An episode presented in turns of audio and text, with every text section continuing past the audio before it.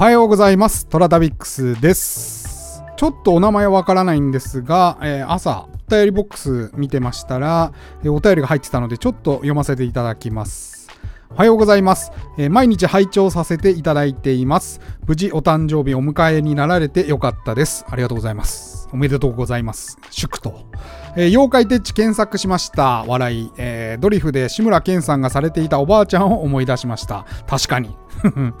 今後沖縄に行く際は、かさぶただらけで帰宅することがないように気をつけます。わらわらと。ごめんなさいね。これ沖縄じゃなかったんですが、八丈島です。はい。これからもいろんなお話楽しみにしております。いつもありがとうございます。いえいえ、こちらこそありがとうございます。いや、あのね、びっくりしたんですけど、昨日、おとついね、なんかランキングおかしくね？みたいな話したら、一気にですね、私のアカウント3位まで急上昇しまして、はい。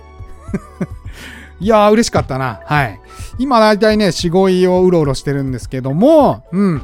毎日やってる回があるっちゅうもんですよ。ちょうど私が毎日更新しだしてから、ロシアのね、写真を5時に投稿するようにしました。ベラルーシとロシア行った時の思い出をね、振り返りつつ、まあ戦争がね、始まって、毎日、まあ平和な頃のね、えロシアの生活やらなんやらを普通に投稿してたんですが、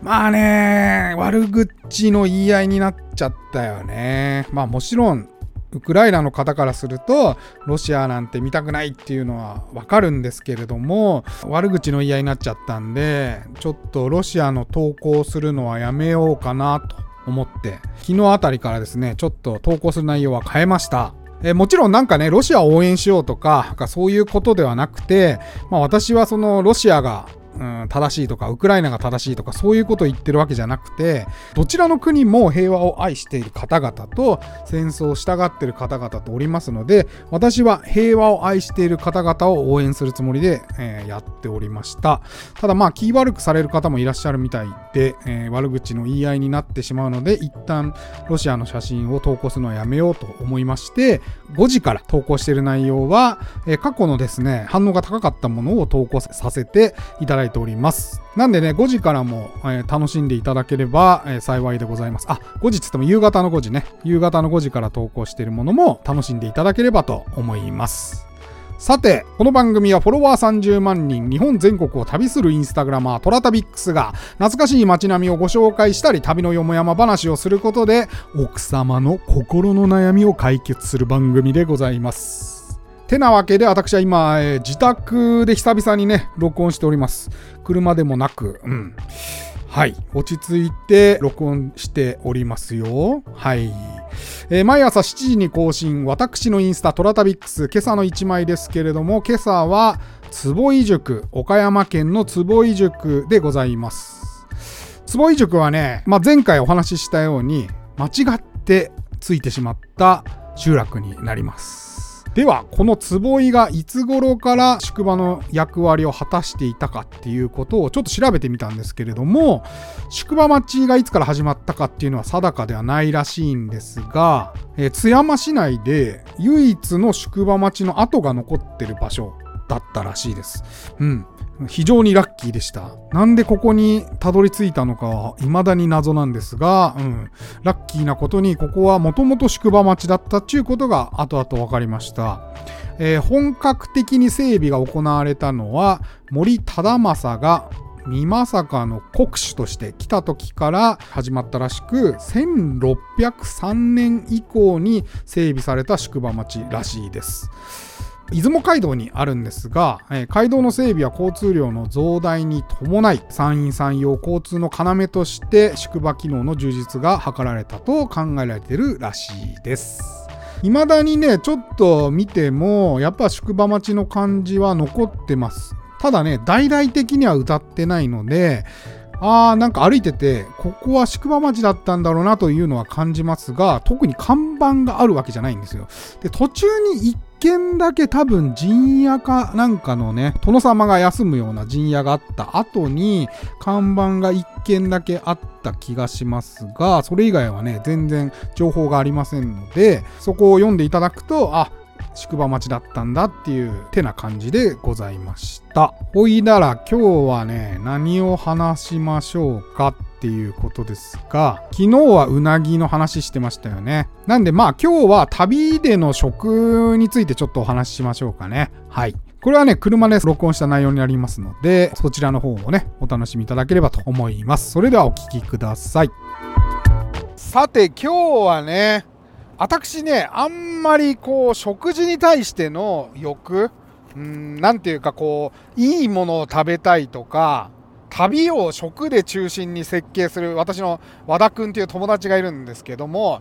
私はですね、5食ぐらい食うらしいんですよ。旅に出ると。1日にね。うん。で、奥さんも知ってるけど、奥さんもね、結構食べるんですよ。でね、年末年始になるとね、和田家の冷蔵庫は、結構でかい冷蔵庫なんだけど、中に入りきらないぐらいね、あの、お取り寄せしたもので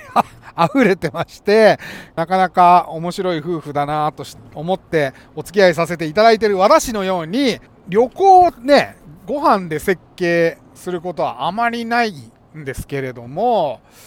ただね、まあいろいろな地方を回ってますと、まあ旅の食について、まあちょっとお話ししたいなと思います。食について考えるきっかけになったのはですね、実は毎月京都に行っておりまして、祇園でご飯を食べさせていただく機会が多いんですが、京都ってのはね、やっぱりね、うまいですよ、飯が。うん。京都ってもちろん海もありますしね、うん、海産物もあるし、カニもあるし、なんだかんだでね、結構うまいもんあるんだよね。うん。でね、私が何が言いたいかと言いますと、やっぱりね、京都の祇園の周辺っていうのは、うん、サービスレベルも優れているし、あと、食に対してのクオリティも非常に実は高いんですね。地元の方にお聞きしても、祇園って、あの、店舗を出すのが非常に難しい。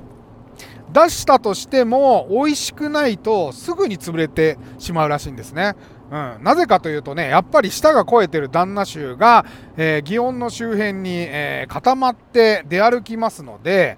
すぐにね、こう、美味しくなかったらね、噂が広まってしまうわけですね。うん、あそこ、どこどこにできたとこ行った、うん、あそこはうまくなかったね、なんて話をするわけでございますよ。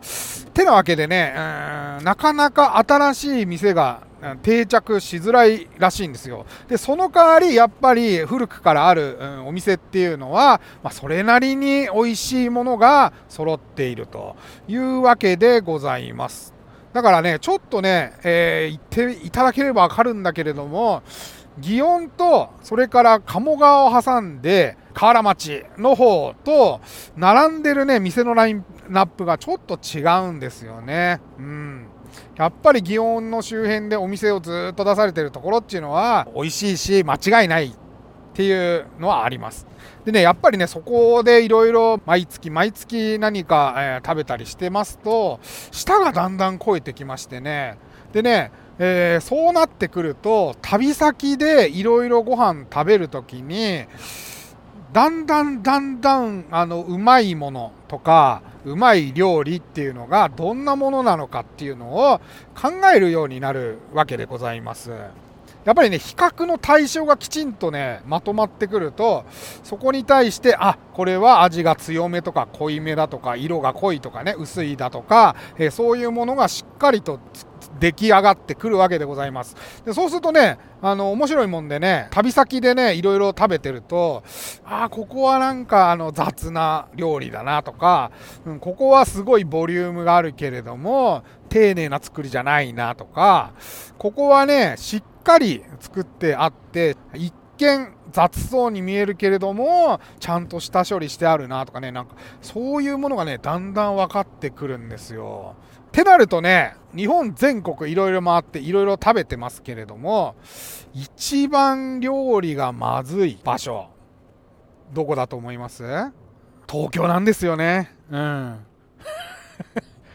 東京はね、マジでご飯がうまくない。例えば同じ1000円を払ってお店に行ったとして美味しいものがどれだけ食べられるかっていうことで比較した時に東京っていうのはね本当にご飯が美味しくないでも私はね、ずっともう何十年も東京で暮らしてますから、それに気づかなかったわけ。それはね、あの、青山とかね、銀座とかで、いつもご飯食べてるような人たちからすると、そんなことないよってことなのかもしれませんけれども、やっぱりね、東京のご飯は、高いお金出さないと美味しいものが食べられないっていうのは非常に感じますね。旅先で、まあなんかちょっと今日はいいもの食べたいなってな時はですね、2泊して一晩目にね泊まってるまあ宿とかそれから地元の方が集まるようなスナックですとか飲み屋さんなんかでいろいろ情報収集するようにしてます。聞くことはただ一つ。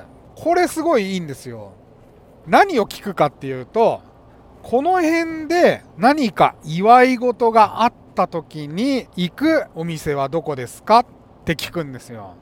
とね、やっぱね、いいお店でが出てくるんですよね。これ間違いない。これはね、マジで間違えたことがない。皆さんもね、ぜひね、旅先で聞いてみてください。この辺でお祝い事があった時に訪れるレストランはどこですか？食べ物屋さんはどこですか？って聞いてみてください。食べログを使っているそこのあなた。食べログはね、ある一定の層には非常に使いやすいんですが、実はそれ以上の料理は出てこないんですよ。はい。なぜかというと、コストパフォーマンスを重視している情報の設計の中心になっているから、食べログでそういったなんか晴れの日に美味しいご飯を食べようじゃないかっていうところは案外低評価だったりするんですよね。なぜかというと、そこのエリアで金額的には値が張るから、やっぱり、え安くてうまいものが高い得点になりやすいというふうに僕は思っております。あと PR もあるしね、食べログが。てなわけでね、ぜひぜひ地元の人とちょっと話してみて、うん、この辺で晴れの日に行くお店なんてのはどこでございますかと、うん、一度聞いてみてください。今日は旅先での食についてのお話でございました。というわけでお時間来ましたので今日はここまでとします。どうですか皆さん？いろいろね、地方に行ってご飯悩まれると思うんですが、車中泊するんだったらまあスーパー。食事なしで泊まるんであれば、地元の方にね、ちょっと先ほど言ったような形で、えー、質問していただければと思いますと。というわけで、トラタビックスは皆様からのお便り、ご感想をお待ちしております。オーディのお便り機能からいただいても結構ですし、私のインスタアカウント、toratabix、トラタビックスの方に DM またはコメントいただいても結構でございます。それでは、いってらっしゃい。